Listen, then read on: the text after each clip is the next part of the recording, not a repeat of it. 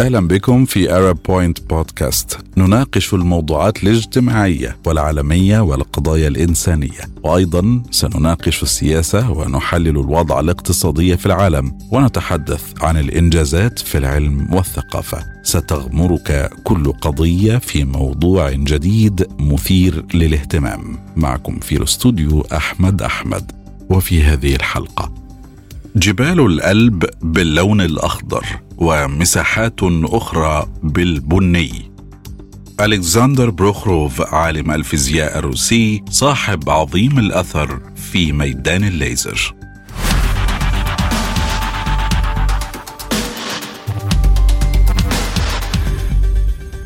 بعد تحليلات مستفيضة لصور عالية الدقة لكل جبال الألب التقطت من الفضاء خلال الأعوام الثمانية والثلاثين الأخيرة. توصل باحثون إلى أن اللون الأخضر بدأ يحل مكان الأبيض على سلسلة الجبال.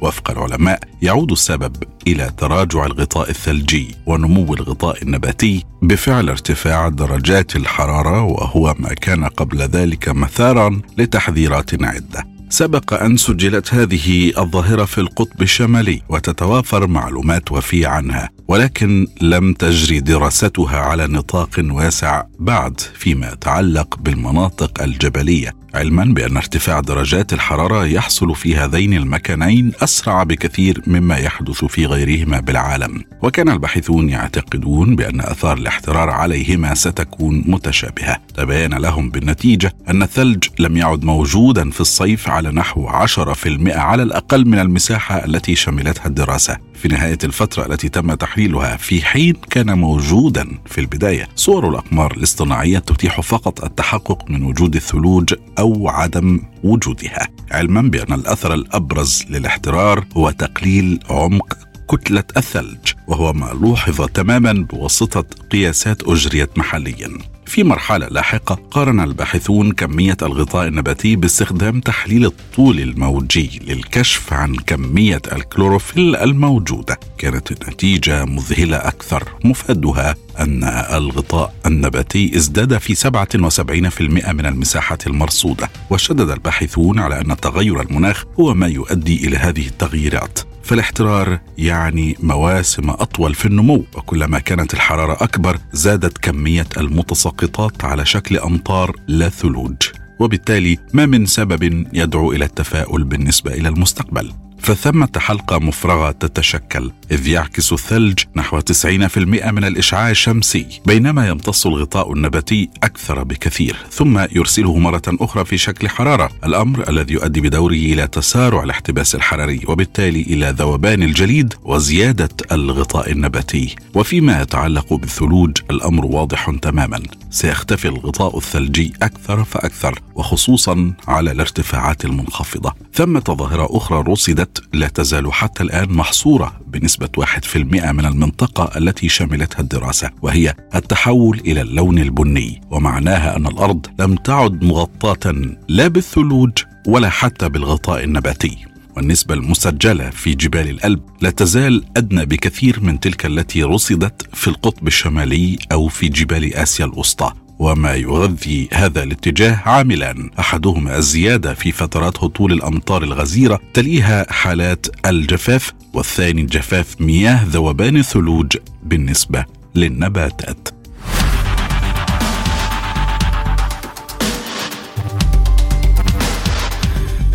ولد ألكسندر بروخروف في الحادي عشر من يوليو تموز من عام 1916 وتوفي في الثامن من يناير كانون الثاني من عام 2002 تعلم في كلية الفيزياء جامعة سان بيترسبورغ الحكومية. خدم في الجيش الروسي وعمل أستاذا بجامعة موسكو. أدار معهد موسكو للفيزياء والتكنولوجيا وبجامعة موسكو الحكومية. أما الليزر فهو جهاز ينبعث منه الضوء من خلال عملية تضخيم ضوئي. تعتمد على الانبعاث المستحث للإشعاع الكهرومغناطيسي. تكون فوتوناته مساوية في التردد ومتطابقة الطور الموجي لتتحول إلى نبضة ضوئية ذات طاقة عالية وشديدة التماسك زمانيا ومكانيا وتم بناء أول ليزر في عام 1960 أما الميزر فهو جهاز يستخدم الانبعاث المحفز للإشعاع بواسطة الذرات المثارة لتضخيم أو توليد إشعاع كهرومغناطيسي أحادي اللون متماسك في نطاق الموجات الدقيقة. تم بناء أول ميزر عام 1953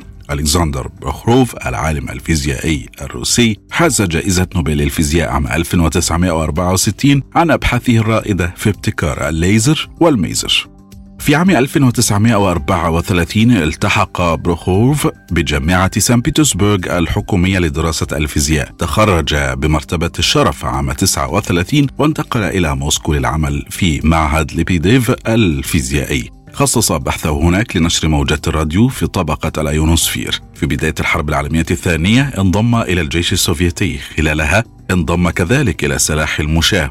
وأصيب مرتين في المعارك وحصل على ميداليات بما في ذلك وسام الشجاعة. عام 1947 عمل بروخوف على الإشعاع المتماسك المنبعث من الإلكترونات التي تدور في مسرع جسيمات دوري يسمى السينكروترون. وأوضح أن الانبعاث يتركز في الغالب في النطاق الطيفي للموجات الدقيقة. وبحلول عام 1950 شكل بروخوف مجموعة من العلماء الشباب للعمل على تحليل الطيفي الشعاعي للدورات الجزيئية والاهتزازات وفيما بعد على الإلكترونيات الكمومية. ركزت المجموعة على فئة خاصة من الجزيئات لها ثلاث لحظات من القصور الذاتي. في عام 55 بدأ بروخروف بحثه في مجال الرنين الإلكتروني المغناطيسي. ركز على أوقات استرخاء أيونات عناصر مجموعة الحديد في شبكة من أكسيد الألومنيوم.